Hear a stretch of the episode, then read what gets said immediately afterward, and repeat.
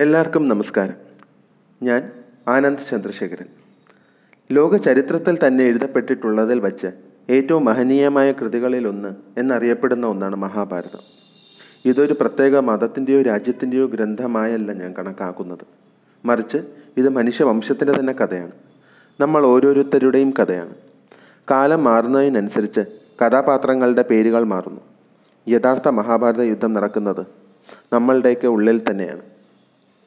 സങ്കീർണമായ കഥാപശ്ചാത്തങ്ങൾ പശ്ചാത്തലങ്ങളും ശക്തമായ കഥാപാത്രങ്ങളും കൊണ്ട് സമ്പൂർണമാണ് മഹാഭാരതം. ഇതിൽ സ്നേഹമുണ്ട് കാമമുണ്ട് ദേഷ്യമുണ്ട് പകയുണ്ട് ചതിയുണ്ട് കരുണയുണ്ട് ദുഃഖമുണ്ട്.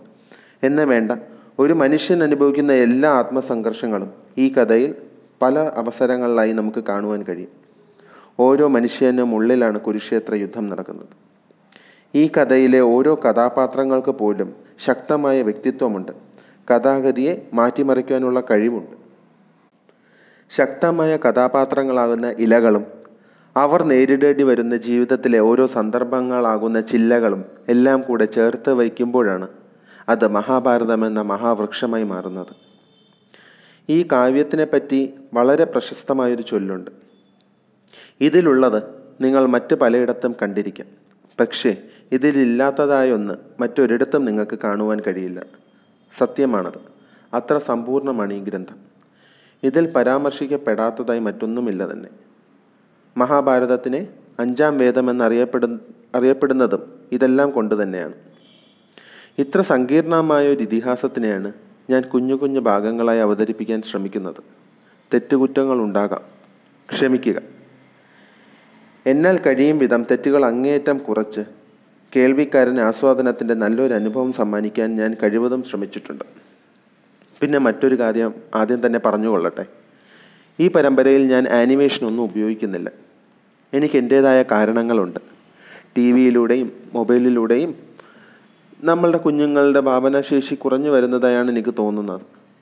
കുഞ്ഞുങ്ങൾ ആനിമേഷൻ വീഡിയോ കാണുമ്പോൾ അറിയാതെയാണെങ്കിൽ പോലും അവരുടെ ചിന്താശേഷിയെയും ഭാവനയെയും നമ്മൾ തന്നെ ചങ്ങലകൾ ഇടുകയാണ്. അവരെ സ്വതന്ത്രമായി ചിന്തിക്കുവാനുള്ള അവസരം പോലും നമ്മൾ നൽകുന്നില്ല. ഇവിടെ നിങ്ങൾക്ക് കഥകൾ കേൾക്കാം. അതെ കേൾക്കാം. കുഞ്ഞുങ്ങൾ സ്വന്തം ഭാവനയിൽ കാണട്ടെ. കഥാപാത്രങ്ങളെയും സന്ദർഭങ്ങളെയും എല്ലാം. അവർ സ്വന്തം മനസ്സിൽ ചിത്രങ്ങൾ വരയ്ക്കട്ടെ. അന്നത്തെ കാലം എങ്ങനെയായിരുന്നു? അന്നത്തെ സന്ദർഭം എങ്ങനെയായിരിക്കാം? അന്നത്തെ കഥാപാത്രങ്ങൾ എങ്ങനെയായിരിക്കാം? അവരുടെ വേഷവിധാനങ്ങൾ എങ്ങനെയായിരിക്കാം? എല്ലാം അവർ സ്വന്തം ഭാവനയിൽ കാണട്ടെ.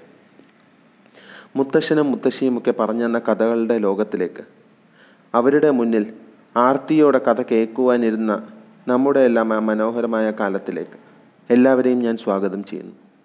നന്ദി.